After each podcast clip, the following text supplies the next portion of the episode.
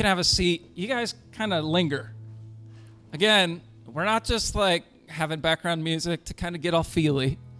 Um, the idea is is that we transition to a moment of prayer is like we want the battle to continue right we fight through song we fight to believe in jesus right amidst our doubts and brokenness uh, amidst determining to be grumpy uh, whatever it might be for you um, but in this time of prayer we're just continuing that it's not a break our prayers accomplish things we don't just pray to just do things, religious things. Ah, it's junk. It's junk. Don't do things just to kind of feel good about yourself religiously. Boo. we don't want that. We're actually doing something, and we will see from the text even in a little bit how we're actually accomplishing things through our prayers, through our testimonies. Um, we're going to war. And so I just I don't want us to stop as if we're doing something different. Let the music continue, and if you want to go into a final little bridge or something, fine.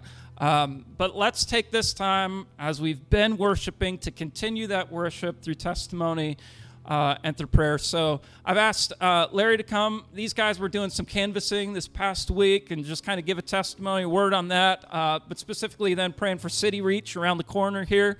Love those folks. Some of us went to a service this past week over at uh, at City Reach, and it was a blessing. Hang out with brothers and just to reiterate, there is one bride. Jesus has one bride. And guess what? As a church, we don't have everything correct. And if you think you do, you're probably off, and you're going to get in the way of Jesus actually having his one bride.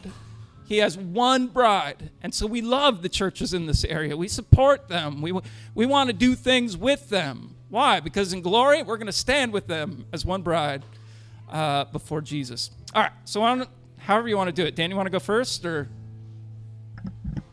since I put you on the spot, might as well. uh, Dear Heavenly Father, we come to you in the name of Jesus and that precious blood. Lord, first of all, thanking you for the wonderful opportunity we have to gather in your house this morning. Uh, we want to pray now and uh, tell a little bit about the, um, the canvassing, the uh, saturation that we partnered up with uh, City Reach this past week. I'll tell you, for those that took part in this, it was a real moving experience to. Um, to knock on people's doors and to just tell them about the Lord and Jesus and how He cares so much for them, and to see some respond. Um, we're thankful we have a new couple here this morning that we talked to this past week, and uh, there's so many people that just need to hear that He cares and that we also care as neighbors, as uh,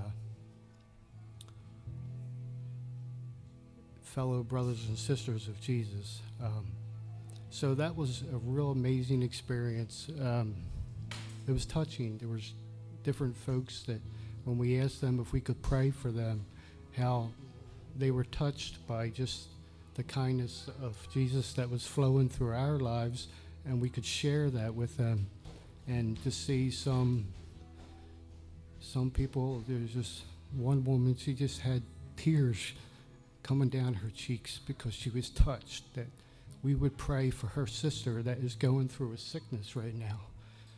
Um, that was a real moving experience for me personally. And uh, it made me want to do it more because just the people on my block. I do talk to them, and I ask them to come to church and different things. But there's many blocks, not just my block. There's, I was truly amazed at all the people that we encountered in that short period of time. One day was an hour and a half. One day was an hour, and to see that all these people are just so close to us, but yet we don't really tell them about the wonderful saving chance that they have to come to know the Lord. Um, so we're uh, thankful for that. Um, we also want to pray for uh, VBS this week. Uh, Father, as the group comes in tonight, that you would prepare us, uh, prepare them, because they, boy, they know what they're getting into. Um, would you also help us to make them feel at home, comfortable as best we can? Um, help us all to be kind and loving to, to towards them. Um, and let our light shine, because that's what we're learning and growing towards every single day. Um, give those people the uh, the strength, the wisdom,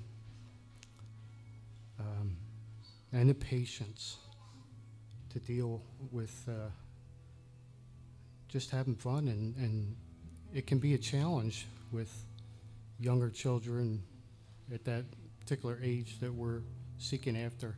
Um, help them that they might be able to do this in a way that would honor and glorify you. Um, help the church to be comfortable for them. Uh, help the weather to be nice. Help us to have good food, good fellowship, and uh, bring out the children most of all.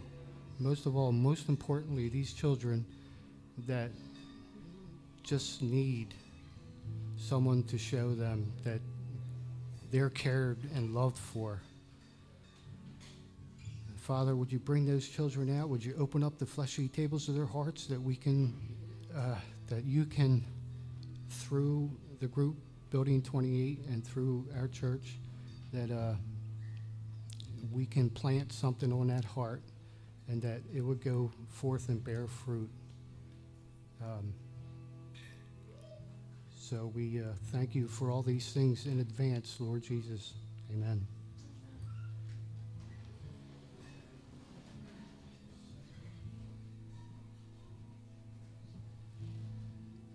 I guess just just a couple words about our outreach experiences this week. Um, you know, coming coming in background from a couple different churches, I know like sort of the evangelism part of it. You know, we would actually go to a class for evangelism, then we go out, and most people went to the evangelism class and they got so tired from the class they didn't do any evangelism.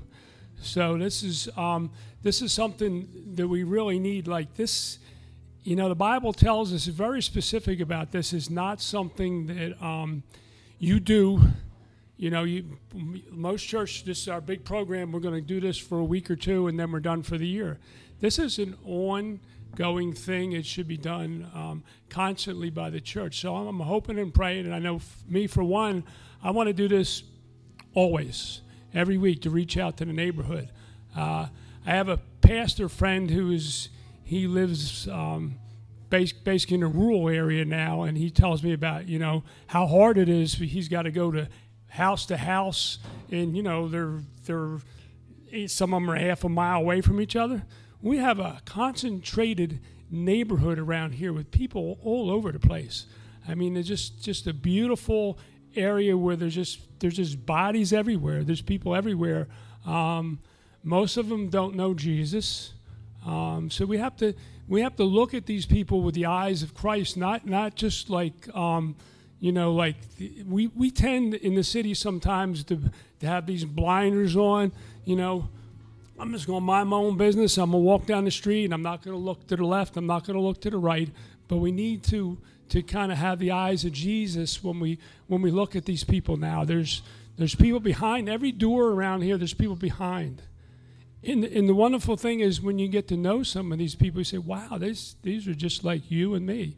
But you need you need to, you need to have, look at people with the eyes of Christ and the um, and the way Jesus loved them. We need to love them also. We need to give them the love that Christ gave them, you know, and just invite them in. And some people say yes, some people say no. I mean, a couple people said go away.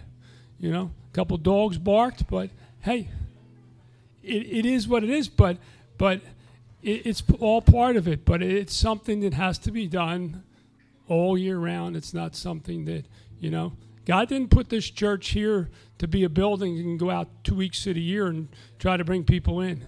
He put us here to be, you know, a gravestone in the middle of a, a, a fallen world that needs Jesus, and we're we're supposed to go out and do it. Um, Dan can't do it. James can't do it. We have to do it um, as the church. It's not, you know, like, oh, pastors will go out and bring people. No, no, you, they, they don't have time to go out every day and, and pe- bring people in. In fact, sometimes we can do it better because they just look at, oh, what do you do? Why work or do whatever? Oh, oh, you're just like me? Okay, so, yeah, but I want to tell you about Jesus. You know, I want to tell you what he's done for me and what he's done for my life, what my testimony is, and that's what um, that's what I feel in my heart is what we need to do here. I mean, I've done it, I've done it wrong. I've seen evangelism done wrong, you know, in a limited, very limited basis. It needs to be ongoing throughout the whole year. If you can do that ongoing throughout the whole year, that's what you need to, to do. That's what we're called to do. You don't look at numbers. You don't say, oh, you know what, I didn't we didn't get 20, 30 people in. We didn't do it. It's not about that. It's about going out and reaching, you know, sow abundantly, and it's sooner or later you're going to reap abundantly. It's in the Bible. But we have to do it, and you have to do it. And you know what? Sometimes it's a little work. Sometimes it's a little work, but we need more people to, to take it seriously. You know, when that email comes out or that um, uh, text message comes out, hey, we're going to be at, um, you know, down on Walker Street you know, doing this block or whatever, you know, if you're home and you you can come over, come on over and join us, and we can go out and meet some people and get to know the neighbors and just do it. And pretty soon, pretty soon the word is out. You know, Mercy Gate loves people. You know, most people think churches is a cold stone building that people only enter in on Sundays. So we have to we have to dispel that myth. So let's pray into that together. Father, as we as we do what you've you've taught us through Jesus, you've taught us to go out and make disciples. You told us to baptize them in the name of the Father, the Son, and the Holy Spirit. You've told us to um, you told us to love them. Jesus, you gave us the example. You loved people. It didn't matter who the people were. It didn't matter what they looked like. It didn't matter where they lived. There was nothing that, that was any different. It didn't matter if they had a mean scowl on their face or a smile on their face. You loved them. So, Lord, I just pray that we can do that also, that we can love people um, just, just the way they are, love them the way they are, and bring them to you, Lord. Um, Lord, you you know we don't we don't have the ability to convert anyone, Lord. All we can do is bring them to you, and the Holy Spirit will do the rest. So help us, Lord. I ask you to empower this church. Holy Spirit, be with us as we do this, and just, um, Lord, just help us to do that. Enlist more people, bring more people. Lord, you said the, the harvest is ripe, but the workers are few. So I just pray that right now, right here and right now, that we get more workers.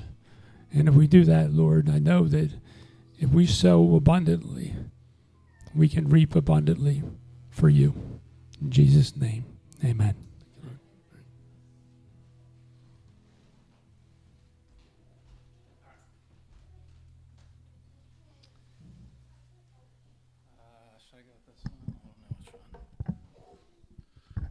All right. Uh, if the kids want to be dismissed, they can go ahead. Uh, we're going to do something a little different this morning. Uh, with VBS coming up and a crazy week that we had this past week, uh, I said, "Hey James, want want to do like a tag team sermon?" Um, and so we'll see how this how this thing goes. Uh, but we're actually going to take a break from Revelation. Uh, for some, you kind of maybe need that enough with the beasts and the craziness. Like, can we just have something like simple? Um, and so I want to turn your attention to uh, Hebrews chapter 13. Hebrews chapter 13, uh, and we're going to be looking at verses 12 through 16.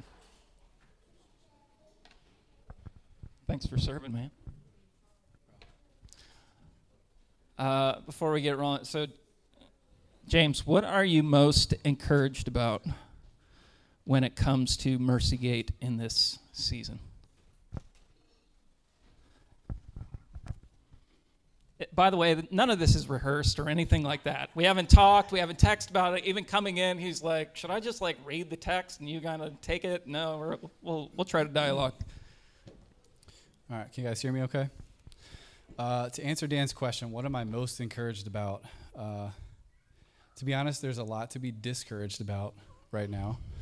Um, but the conversations that we've had in our discipleship community over the last two months or so, we've been talking about sharing the gospel with people, evangelism, and um, I have hopes to continue that conversation and for our group to be something of a um, a training ground, so to speak, and an encouragement and support group. So that way, we're we're constantly keeping each other accountable when it comes to how active we are in sharing our faith with other people.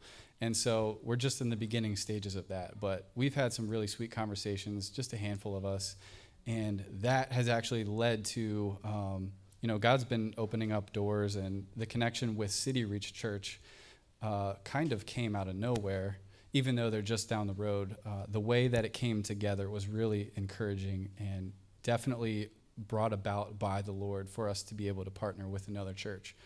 Um, so, really, just when it comes to there, uh, there's something of the hot coals of sharing our faith are are there.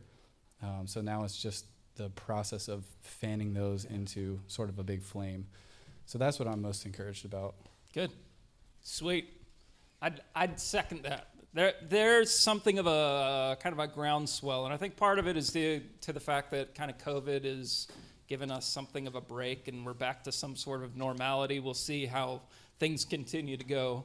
Uh, but there's something of a groundswell in terms of the Spirit's activity. I think it, it's refined the church in ways. Uh, I think the Lord's opening our eyes to what ultimately matters uh, in our spiritual walk um, because we've been away for so long and we're recognizing, oh, we need, we need to be together. We need this fellowship. We need to be in the Word or our hearts begin to drift. Um, so I, I think with all of that, mission, which we're going to look at here, uh, becomes kind of that, that outworking of hearts that are okay we're hungry for the we got to get back into his word. But mission becomes the overflow uh, of all of that uh, seeing others then come to faith and evangelistic opportunities and whatnot. So uh, this next season will be something of an adventure to say the least uh, you want to read the text yep. all right hebrews chapter 13 all right we're going to start in verse 12 It says, So Jesus also suffered outside the gate in order to sanctify the people through his own blood. So therefore, let us go to him outside the camp and bear the reproach he endured. For here we have no lasting city, but we seek the city that is to come. Through him, then, let us continually offer up a sacrifice of praise to God, that is, the fruit of lips that acknowledge his name. So do not neglect to do good and to share what you have, for such sacrifices are pleasing to God. Amen. You guys remember uh, early on, I think this was soon after our core group meetings here, um, we decided to do a little prayer walk. Actually, now that I look through the room, it's like, wow, uh, there's just a few of you. Anyway, we, we decided to do our first prayer walk, and we headed down to Lawton just pray for teachers and kids, and we swung down from Lawton then down to Torresdale Avenue, and we are just going to pray for the addicted. And uh, as we turned that corner, you remember the, the fire engines and the police cars were there, and they were taking the you know yellow caution tape and uh, pulling it across one of the side streets there. And from a distance, as we were kind of walking up Torresdale, you know, you saw the body bags being taken away. Uh, so we walked up to that situation and um, come to find out that uh, it was a domestic abuse situation and a boyfriend had stabbed his girlfriend to death and her child tried to intervene, stabbed that child to death, and then wrapped him in a mattress and set him on fire. You guys, yeah, some of us would remember that. That was one of the first times, I think, uh, in ministry here. You know, we've had a lot of ups and downs, even from the beginning. Uh, but that was a particular moment where I just felt like the enemy was baring his teeth at us. You're coming into my neighborhood, right, to share this Jesus with these folks. Yeah, I'll, I'll show you. I'll show you what I'm up to. I'll show you what I can do. Something of his teeth just being shown to us, growling at us, so to speak. Yeah, go ahead, bring, bring a church into Wissinoming. See how that goes for you. and since then, to be honest, when it comes to thinking about mission and sharing Christ with others in this neighborhood and serving those in this neighborhood, there's always been kind of a pushback. Um, you know, there's been points in season. So even this past season that we've come through, we've we've lost a few to drug addiction that's been hard, right? Um, we've had multiple funerals, hard stuff here. It's just been a pastorally, I just, I hate death. I hate it. Um, because again and again, I just, I, at times I just, you know, feel the enemy saying, see, see what I, I can do, see what destruction I can work. Now we know ultimately Jesus is over that stuff and he redeems it. It's beautiful. But nonetheless, when, when we begin to think about mission, when we begin to think about even these things of canvassing, going door to door, door to door, man, that's not, uh, don't ask me to do that kind of stuff. That's a little weird. Um, you know, it, there's all kinds of pressures and different distractions. The enemy is at work to kind of curb our activity as a church. Our, our faith for mission is tested again and again, whether it's, you know, that first time or now even through the season. This season that we've come through is unprecedented with COVID and all the fallout that has taken place uh, because of it. Um, we've, it's just been a hard go for all churches. Faith for mission has uniquely been tested over this season. Um, and by the way, just as we look at this passage briefly, uh, faith for mission was being tested in their context as well. Uh, if you go to Hebrews chapter 10, verse 32, if I'm remembering correctly, there was persecution, there was trials, there were all kinds of fallout within the church. And so, uh, as chapter 13 is being given, it's being given specifically um, to a church that feels like it's being tested. And that's why we have chapter 11, that hall of faith, all these examples. Hey, they, they stood firm through it all. And you look at their lives and you say, wait a second, they, they didn't seem to be so faithful. They had weaknesses and trials and difficulties themselves, but, but they stayed faithful through it all. Their faith for mission uh, stayed faithful. And so now we have this cloud of witnesses, this arena cheering on the church right now through the testings that we're going through, the trials that we're going through. And, and, and then we are called once again, Hebrews 13, to mission. We're called not to just be an end in ourselves as a church, but to move forward. So, three particular things that we want to see from this text. And hopefully, it'll be a reminder because we covered this actually at the beginning of the year uh, in, our, in our sermon series, just recapping what we're about as a church. Um, and obviously, one of our values is mission. We want to be outward focused. Um, and so, as we look at this text, we see three things it's the basis for mission. Like, what, what's the thinking? What's the reasoning? What's the foundation? What are we working from? But then it's the activity of mission and finally the experience of it. You got anything to toss in there before we jump into it? All right. So, uh, the basis for our faith for mission. All right. When we think about mission, we think about sharing the gospel with others uh, through both proclamation and demonstration, right? We're, we're showing love, but we're also proclaiming Christ. Uh, the basis for it. Why are we doing this? It all off. So, look at it, verse 12. So, who? Jesus. Jesus. All right. If you're wondering what, what is the foundation for mission, why the church needs to look outward and go outward, uh, it begins there. I mean, you could just wrap it up right there. The, the one word, Jesus, right? He is the reason um, for mission. E- um, even throughout Hebrews, uh, the book of Hebrews, Jesus is the main topic. topic. Uh, it begins with Jesus is the creator of the world, the radiance of the glory of God, the perfect imprint of the nature of God, and he upholds the universe by the power of his word. He's greater than the angels, as the text would go on to say. He's greater than Moses. He's the perfect prophet. He's the living word. He's the true rest for our souls. He's the ultimate priest who can bring us to God. He's the true and once for all sacrifice for sins, and he is therefore the one we look to as the author and finisher of our faith. Jesus is everything when it comes down to it, according to the book of Hebrews. Hebrews, right? And now, as the book of Hebrews closes, he's the basis of our mission. It's all about Jesus. That's where we begin. Uh, one of the illustrations, and I'll give it to you. Uh, one of the illustrations is the tuning fork. You know, uh, you know, when you go and tune a piano, they used to use the tuning forks, dong, you know, and the piano would be tuned into the tuning fork. Right? Without the tuning fork, you, you got all kinds of noise. And you won't be on pitch even if you try to do it yourself, right? But the, the tuning fork is what all the keys then are tuned into. When it comes to mission, when it, be, when it comes to sharing Christ with others, it's important that our lives would be tuned into Jesus. He's the tuning fork, He's the basis, He's the one that we align with. Like, you ain't gonna do mission, you ain't gonna, even as the text unfolds, you're, you're not gonna be much of one who uh, goes about the work of mission without a foundation on Christ, right? It begins with Jesus. However, you want to take it.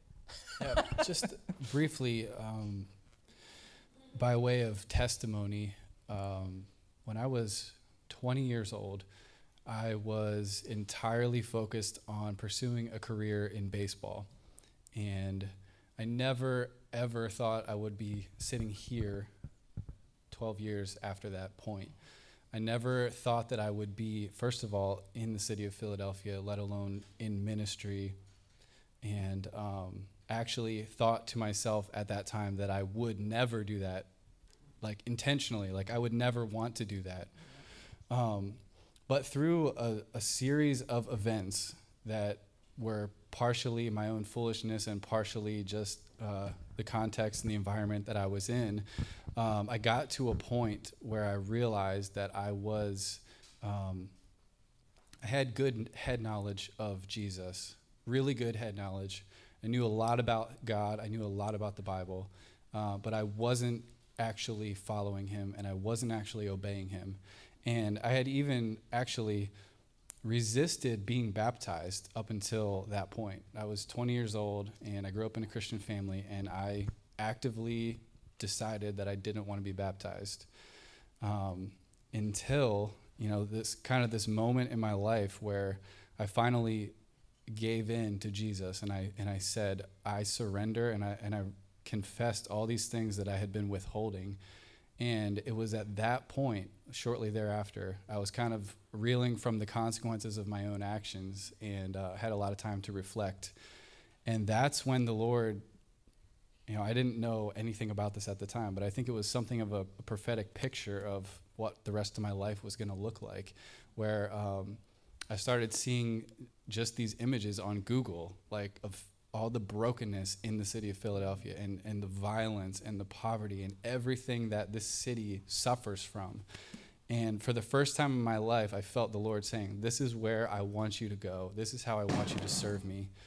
And um, that is a mission in and of itself. And I never would have gotten to that place had I not given my life in faith to Jesus in that moment. Had I not finally said, okay, I'm laying down my desires and I'm going to mm. do what you want me to do. I'm going to obey you. I'm going to follow you.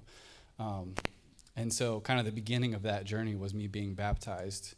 And um, from there, it's like the Lord has been calling me into these situations where again and again and again, I can look back in my life and say, I would never have done that unless the Lord hadn't called me to do it. And so that's just my own personal testimony of the basis of faith for mission in particular has led me through so many different experiences. And um, at my previous job, working at a homeless shelter, you know, one of the things that people always talk about, and this wasn't a Christian environment, um, but they always want to know what led you to that job. It's just like a thing in social services, like, oh, so what made you want to do this? And I could never get away from like the only explanation for this, the only reason I'm doing this, it doesn't make sense without Jesus. And um, so that's just kind of how, how this has played out in my life. And I would testify again and again that without that basis, there, there's no mission. You're, you're not going to go into situations outside the gate, as the text says, and put yourself in positions to be persecuted and rejected and all sorts of hard things happening unless you are there with Jesus. Yeah. And so, even as the text goes on, it talks about Jesus suffering outside the gate. And you can comment some more on this, Dan, but uh, Leviticus chapter 16 is ever since that time in my life when I was 20 years old, for some reason, Leviticus 16 has jumped out to me. It's the description of the Day of Atonement. And um, in that chapter, you have this, uh, this religious ceremony where there's two animals. You guys remember this?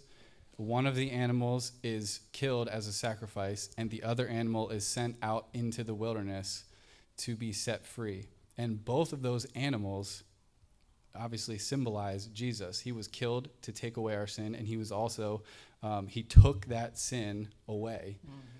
And in that chapter, the ones who are doing the ministry, the priests, are when they go outside the gate to, to burn the carcass of the sacrificed animal and to set the other one free, they are unclean outside the camp, outside of where God is present. And so it's through that act of going outside into the wilderness, so to speak. We've talked about this through the Revelation series, that wilderness idea. Um, it is Jesus' act of going there into the uncleanness to sanctify us, to then call us to do the same. Mm-hmm. And so you can talk yeah. more about that. Yeah. So remember, like, um, in a real sense, Jesus went outside the gate. When he was crucified, where did he go? But Mount Golgotha. He went outside the gate. Outside the gate, again, is imagery for this unclean. Everything that's unclean, the leper colonies, corpses, it all go it all it goes outside the gate. And that's also where Jesus gets the uh, descriptions for hell. It's, it's that place of Gehenna. It's where the flame, the smoldering flame, never dies, right? And the worm is always at work. Right? So it's, it, it's, it's the imagery of hell. It's that unclean place. But here, what we find is actually Jesus went to the unclean place. He went out, he went outside the camp. Uh, he went outside the camp to suffer unto death. Um, and he did this for a particular reason. He went outside the camp where things are unclean, that unclean place, to actually sanctify us. To sanctify means to set apart, right? It means to make holy, make right again. And so, what Jesus did is he went to the unholy place to sanctify you, that is, to make you fit for the holy place. He went outside the gate in order to bring you in the gate. Does that make sense? Right? So he came after us. The whole imagery of him dying outside the gate is him coming out. It's those the atonement picture. He's going out to bring us in. He was made unholy. He went to the unholy place in order to make us fit for God's holy place. It's why Hebrews chapter 4 would say, hey, by the way, in times of trouble, Go boldly now to the throne of grace and find help in time of need. Well, how can you how can you go to the throne room to heaven itself? Well, it's because Christ has brought you in. He's made you fit for glory. He's made you fit for heaven. So he makes us fit for heaven. And by the way, Hebrews 10 will kind of covers some of the same stuff. Is that as we gather as God's people, we're not just gathering in an earthly setting, we're actually gathering in this clean place, this heavenly place. We're gathering before the throne. Right? And so it has this Jesus went outside the gate in order to bring you into God's family, to bring you into the clean place, to actually connect your life in with heaven itself. He went to the unholy place to make you fit for the holy place, right? To make you fit for God, to have a relationship with Him. But He doesn't only sanctify us, set us apart to God, He sets us apart to God's purposes. right? Um, in other words, what Christ has done for you, you now, in a lesser way, get to do it for others. So, as we'll see in the next point, we're actually supposed to go outside the gate. We're supposed to live in this world, not of this world, and be lights within this world, right? As Christ has saved us, now He's calling us go outside the gate, go to where there is need, and share me with others. And this, folks, is so important. Um, there's, there's illustrations that, that I'd like to kind of work. You think of a garden hose, right? A garden hose connects the water source to whatever needs watering, right? So, what Jesus has done, making us fit for God, He's tied us into the, the water source, God Himself, right? So that we might be a channel of God's presence to the place that needs water. That you may be actually a conduit, a channel of God's own presence to others. What you carry in the divine, if you will, is what others so desperately need. That's why Jesus will say in John 7, like, for anyone who's thirsty, come to me and drink, and out of him will flow rivers of living water. Rivers of living water is a reference to God's own presence. You're a channel of God's presence. God sanctifies you to God. He makes you fit for God so that you might be fit for God's purposes that you might go outside the gate and actually be a channel of God's own presence to those who need to encounter him. So first John will say like no one's ever seen God. First John says it. First John 4. No one's ever seen God.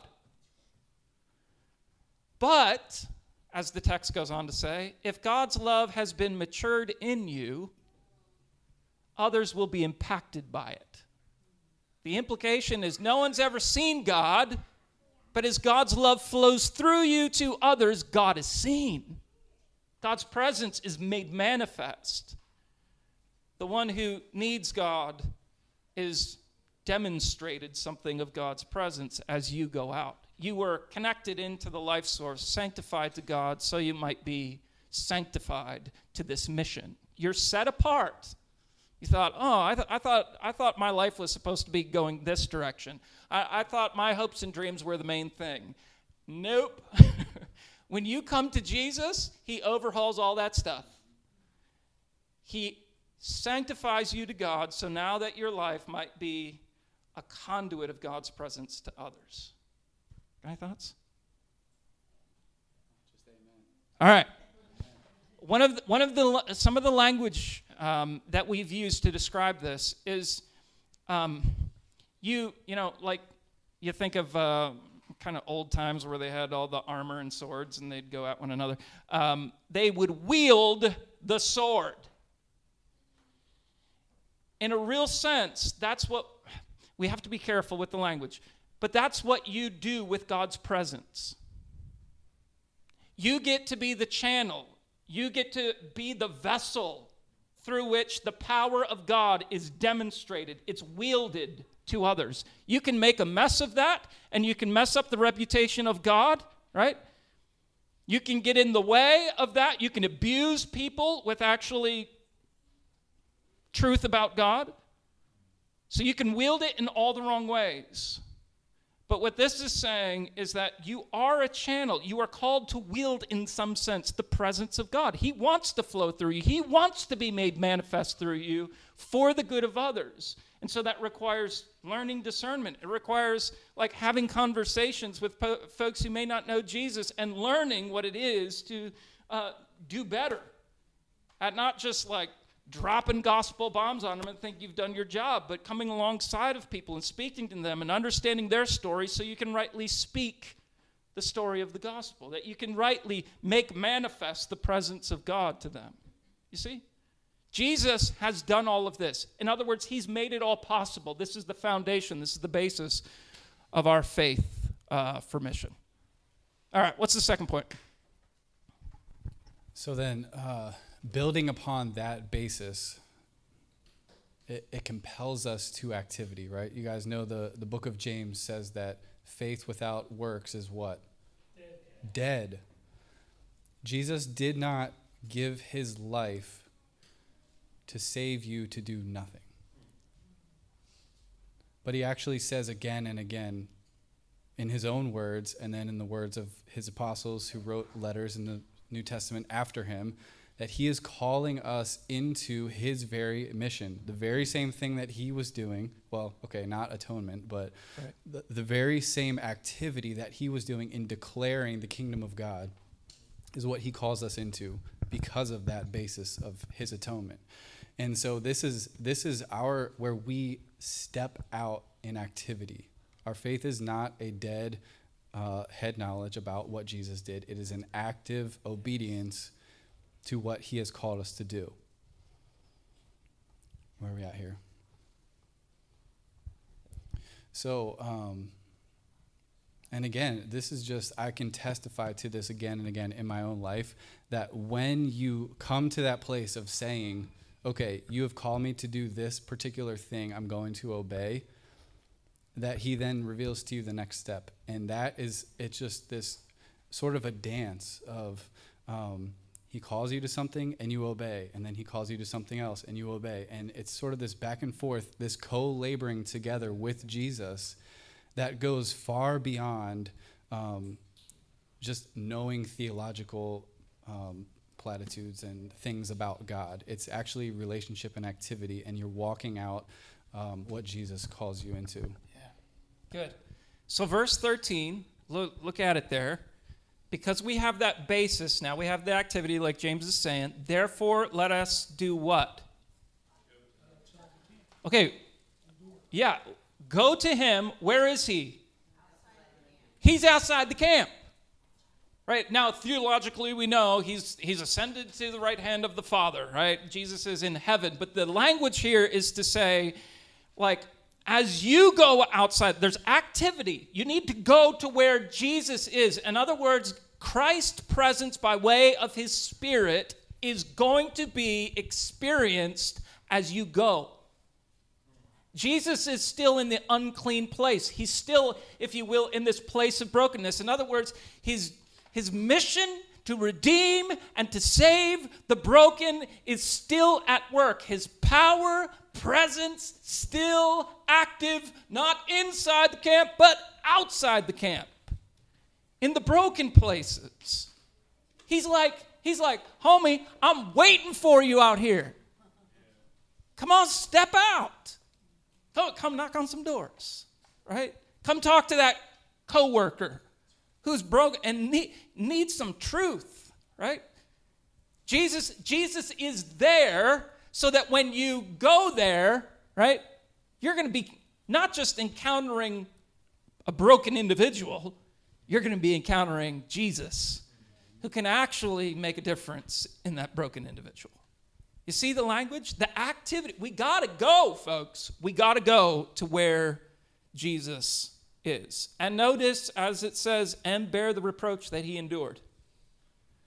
Not everybody's down with Jesus, and you're going to feel it. Right? Doors will be slammed in your face. Right? You know, everyone's going to be texting down the block. Here come the Christians, you know, to knock on your door. You know, it's part of the part of the way it rolls, right? So there will be reproach in varying degrees. We will be canceled at times, right? We will be pushed away at times. We will be made to look a fool at times. It'll happen. And as we consistently do these things, it'll happen all the more because you, you're going to be known as that fool for Christ, right? You'll feel it, you'll, you'll know it. And here's the point I think as a church, um, and this is, I'm speaking broadly, not just us. I, I, think we've always, eh, if, if, God like orchestrates the conversation, then I'll do it. You know, if, if uh, God just kind of, you know, gives me the open door, then then I'll do it. Um, don't want to create any waves, um, and and I'm going to be very careful. You know, it's like we spend uh, two years trying to develop relationship, maybe to speak of Jesus somewhere along the line with with someone. I, I, think we need an, a, something of an eternal urgency, right? A, a, a mindset like Jesus is coming back. you don't know when it is.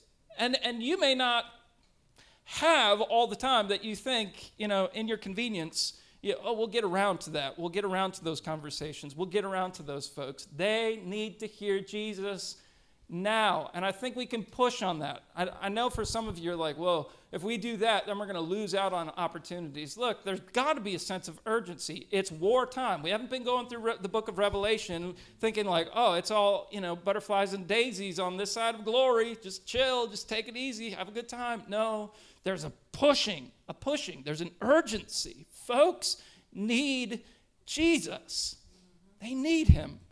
And so we are to go to him outside the gate, and yes, we will have to bear reproach. We will have to, have to follow in the way of his wounds.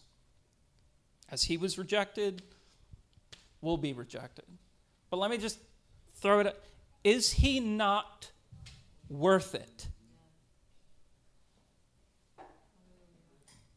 Is he not worth it? Is your reputation and that being potentially made a fool, you know, is he not simply worth it? Go to him outside the camp. He's there, he's waiting, he, he's eager to empower your witness, in other words, right? He, he's waiting to make you a conduit of his presence. He's calling us to go to go out to him. Uh, one one uh, side side note: Amy Carmichael uh, I came across this a while ago. Amy Carmichael, missionary to India. Um, she did a lot of writing as, as, as, she did missions work, but she has this poem that just struck me. I think the church needs to grapple with it a bit. Um, and the, the poem is No Scar. It says, asking the church, no wound, no scar. Yet as the master shall the servant be. And pierced are the feet that follow me, but thine are whole. Can he have followed far who has no wound nor scar? Following Jesus, following Jesus outside the camp, will inevitably bring about scars and wounds. You'll bear the reproach, as the text says. But Amy Carmichael, one who'd suffered in India, giving her life to the work of the Lord, she, she's, she's challenging us. Yeah, this is the way of Christ. It'll hurt at times. There will be reproach to bear. You'll suffer as Christ suffered, but isn't he worthy of it? Thoughts?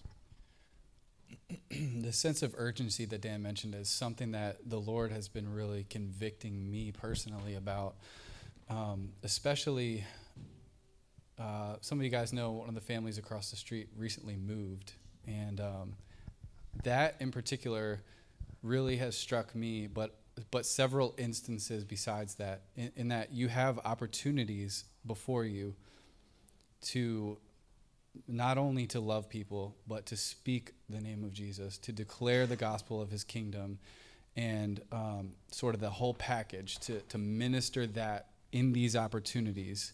And you never know when those opportunities are going to disappear. And same thing in my neighborhood. I've, I've had several really encouraging conversations with people, and I've shared some of those in testimony before. And then before I know it, I never see that person again. People, especially in the city, for whatever reason, are coming and going often. People come and go, they move frequently, and they get locked up. You won't see them for a year or two you never know. Um, so that sense of urgency, the Lord has really been pressing me with that, and you know, it's it's something that I still need to grow in. But there may be opportunities where you only see a person one time, and is it worth it for you to share Jesus with that person in that moment? Yes. And I think, as Dan said, the the thing that we hesitate most often is that in that one moment, we don't want to become a fool, and so we don't. Um, so that that's just something that the Lord's really impressed on me that this this wartime urgency, and again, Jesus did not come just to be an example for us, yet he was an example for us, and um, we have to look at how he did ministry. We have to look at how he interacted with people in those moments where he only saw the person one time. And before you know it, the whole village is coming to him as the Messiah because of that one interaction with that one woman. That he didn't need to be there, but he intentionally went there outside the camp into the unclean yeah. situation. And you see the revival take place because of that. Oh man. All right, we're already at 12 o'clock. And uh, part, I'm to risk it. If you got to roll at some point, go for it. Um, part of what he's touching on, um, Jesus sets a model for us. You know that wonderful text that Larry even mentioned? Um, the harvest is ripe. Pray for laborers. You know what the context of that is? Jesus' followers going out to heal, to deliver, and to share the good news of the gospel. I just want to say it as a church, I think I've said it quite a bit, but as a church, our ministry should be praying for the healing of others, dealing with the demonic it's active, it's real, and sharing the gospel with others. The assignment hasn't changed. We never have seen Jesus say, hey, by the way, do this now, but things are going to change. And so, like, the assignment will change. And so, just have a heads up. Never. He sends the 12, he sends the 72, then you have the 120 who are praying, Spirit falls upon them. Very similar ministry goes from there. For some reason, we've changed the assignment. We've changed it. And I'm not against conversational evangelism or any of those kind of things. But I think I think we need to first regain what Jesus has assigned to us. Rather than thinking we can do this in our own strength and our own wisdom, if we just have the right apologetics and if we just have the right thinking and if we just have the right words, then everything's going to work out. Let's regain, recapture the original assignment. It's easy, by the way. It's not difficult. But we're always wondering what if I pray and nothing happens? Pray again. And if nothing happens, I think God can handle it. God can handle it. But guess what you did? You stepped out in faith. You kept to the assignment. Your job isn't to make the assignment actually productive. Your job is actually just to walk out the assignment. He's responsible for the fruit. We're responsible for the activity. Does that make sense? We got to get conversation around this stuff. Because even as we went door to door, there's, there's particular impressions, and you know, we prayed for a few folks who had physical ailments, didn't see anything crazy. But I think over time, as we're actually faithful to what God has called us to, we will see God show up in miraculous ways. Amen. We will. And that'll That'll not give testimony to us. Oh, that's that church that does healing ministry. No, it'll give testimony to him. Jesus is the healer. He hasn't stopped healing. And we also have a theology for endurance. We'll save that for another time. Jesus is the one who heals, but Jesus is the one who gives grace amidst our weaknesses. Right? But I think we need to regain the original assignment when we think about our activity. Then, to just kind of make things a little brief as we finish up, We're, our activity of mission is not only going to Jesus outside the gate, but as verse 15 says, we are to go through him. That, that's weird. Now, through him, go to him. Now, through him, let us continually offer up the sacrifice of praise to God. That is the fruit of our lips that acknowledge his name. Don't neglect to do good and to share what you have. Don't do mission in your own strength, right? This is not a self sufficient thing. You can't change anyone. You can't heal anyone. You can't convert anyone. You, you can't do that stuff. And that's why, as we go out, we're saying, God, where, where we work, kind of meet us with your grace. Like you come through, you do the blessing, you enable us, you give us the strength, you give us the wisdom. We just want to be sensitive to how you want to work in these moments. It's an act of dependence. When we go out canvassing door to door, having conversation, we're saying, God, come and, and, and give us strength, give us wisdom, give us words, give us direction. We got to go through Jesus. And as the text says, continually offering up that sacrifice of praise. This is an act of worship. Sharing Christ with others is an act of worship. Right? We actually, part of our worship is not just what we do here on Sunday mornings, it's what we do out there when we share Christ uh, with others. And not just what we say, but also what we do. Do not neglect to do good and share uh, what you have. It's proclamation and demonstration, right? We're not just going out to, um, we're not just going out to just like be a proclaiming people. If your life isn't following what you're proclaiming by what you're sharing, then you're really undermining what you're saying. Does that make sense? Mm-hmm. Right? We're, we're there to love. We're there to, to give ourselves away as Christ gave himself away to us.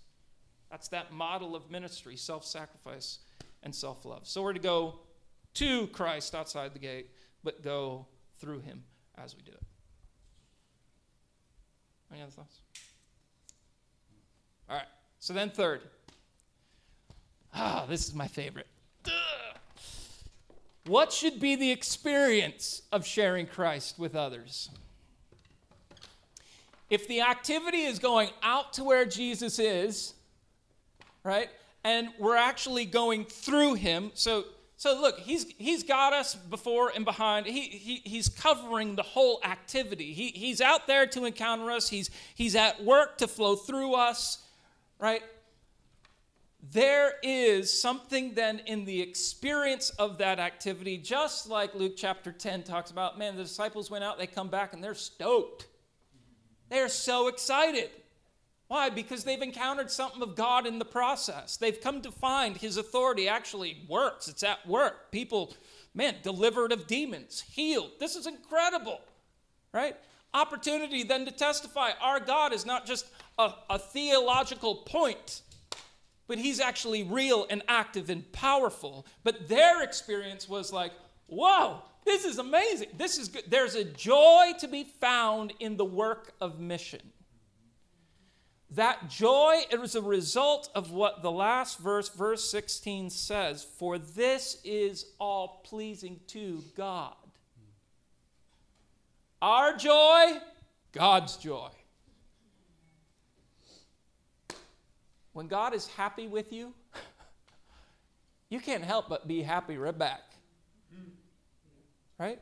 Now, in one sense, and I've told the illustration, you know, with, uh, with Jabari. We, I had that little interaction with him where he was, in a, he was in a grumpy place, and I said, Jabari, I love you, man. I love you. And he turns to me and says, No, no. And I said, Jabari, you can say no, but no matter what you say or how you act, I love you.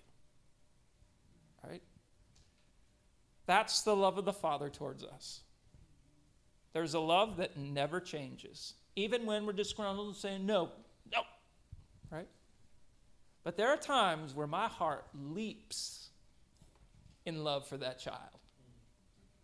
When he's belting out, Jesus loves me, you know, and just like walking through the house, you know, singing that song, there is a joy, there is a pleasure that I have towards him in those moments, right? And, and when dad's happy, he, he gets to benefit. He benefits from my joy. And in a real way, this is how God engages with us. There's a love, it never changes, whether we're faithful or even faithless in the mission. He loves us. His love isn't going to change no matter how disgruntled we become. But there are times when his heart leaps for joy. And those are those times where we're faithful to go out and share the good news with others, to share Christ with it. It is pleasing to God, and when God is joyful, you as a child, you can't help but be joyful right back. You will sense his pleasure. As we went out, even canvassing, we sensed his pleasure. It was just like, God's good with this. He is happy with this. And it makes us happy along the way. Yeah, I think to round out that illustration of uh, that you just gave, there's so many relational moments where God will teach us about Himself, and so just like you you learn something about God's love for His children in that moment, I I also learned something about God's love from my child um, and how He's like a child. Uh, let me just explain. So, how many of you have had these moments where your child says, can you do this with me? And you automatically just roll your eyes and you're like, I don't want to do that. I don't want to do that. And, um, you know, oftentimes as parents, you're, you're tired, you just came home from the day or whatever, and you say, Not right now, not right now, maybe later. And you think of all the reasons why you don't want to do that thing. But when you do that thing that your child is asking you to do, the, the amount of joy that comes in their little life when you just simply say yes to that simple thing is incredible. And in those moments, I am, you know, scolded as a parent. And I also look to God and say, that's what God is calling us to do. He's calling us to simply say yes. And it sounds so religiously cliche to say it this way, but God is calling you to say yes to Him. And it's such a simple thing, but such a profound thing. And I will testify till the day I die that the most experiential moments of my faith and my relationship with God are those moments where I have felt the Lord telling me to do a particular thing and I said yes. Those are the moments where I've grown and matured spiritually the most. My faith has been strengthened the most and there has been fruit that God has brought as a result of me just saying yes.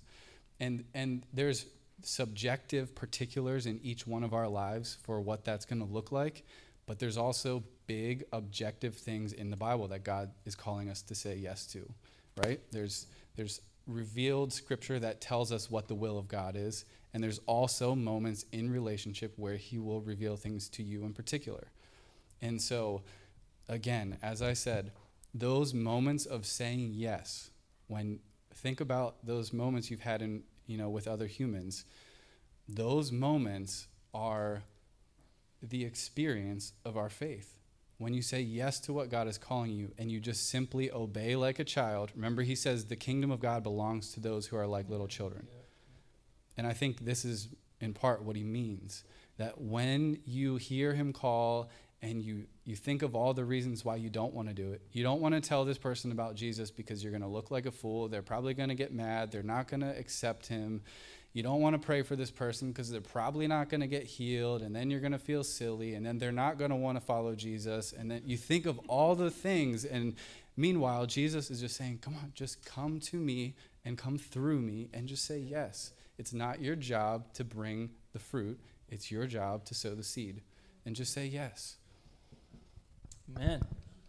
All right, so this next week, VBS, um, a lot of stuff happening, but it is an opportunity to do exactly this text. The nice thing is the crowd's coming this way. They're coming to us rather than having to go out. Um, if you're not able to make it throughout the week, uh, we just we covet your prayers please be praying. Um, but if you can make it, even to just be on hand, maybe it's to interact with parents, uh, maybe it's to help out with registration stuff, maybe it's to help just lead kind of crews of kids back and forth from station to station. Uh, that would be huge and helpful. Uh, and even if uh, their team covers a lot of aspects, your presence um, is is helpful and it's known, whether it's just interacting with the team, encouraging them in what they're doing, trying to get to know them a little bit. Uh, it, it, it, it's great, helpful work to just stand with them um, as, as they do the majority of the work. So uh, we'd invite you out uh, Monday, Tuesday, and Wednesday. All right. All right. We're going to pray, sing a final song. And uh, as, I, as I pray, I specifically uh, want to pray for Dave Trinidad. He's had some health issues uh, this morning. I know Susie as well, to pray for her as uh, they've had to, she's not feeling uh, very well uh, today. So we want to just pray into that, ask the Lord's sustaining grace through it all. God, we thank you for this time. We pray that we would be uh, a church family that says yes.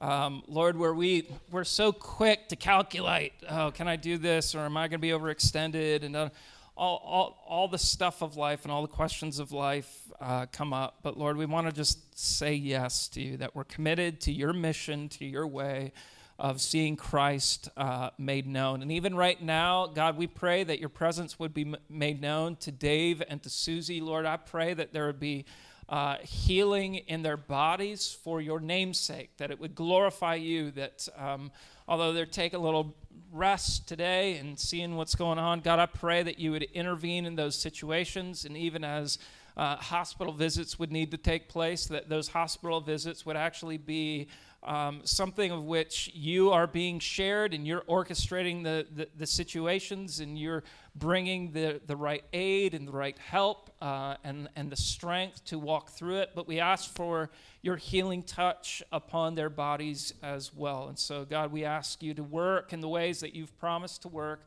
Uh, we we want to honor you in the asking. We want to ask that you would bring uh, healing upon their hearts and lives. And Lord, even for those, for us here, we, we all carry kind of different burdens, um, bodily ailments as well as emotional ailments. And so, God, we ask that uh, you would do even a work he, even here and now. God, that we wouldn't first run to everything else. You, you give common grace to aid our weaknesses, but God, that we would run to you, that we would say, Oh Lord, would you, would you touch me? Would you would you give me something of uh, your healing presence? And so, God, I ask that there would be testimonies that we would have even within our own congregation. I pray, uh, as you're bringing to mind for Carol, as she's going through chemo, God, I pray that you would grant her something of unique strength.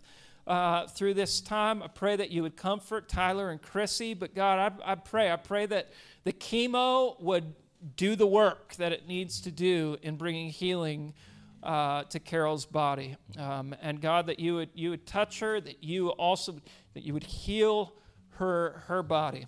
Um, God, we, we just say we, we love her as a dear sister in Christ and ask your sustaining grace upon her. So, God, once again, uh, in all that we've done right now, I pray, Lord, that the investment uh, this morning would be that of testimonies. God, we want to hear of testimonies that your name has gone out. Uh, folks have heard from you, or maybe, you know, we've borne something of reproach because of it. Uh, but like your word says, that even when your people suffered reproach, they sang hymns. they were joyful. Why? Because you were joyful. And so, God, we pray for something of the testimony of even experiencing the joy in the work of the mission. We ask your blessing even on this week for VBS. God, save those kids. Uh, may your gospel, the good news, may it just be clear to them. Uh, may it be something that those seeds go deep within their hearts um, and bring forth fruit in time. So we ask for your work in Jesus' name. Amen.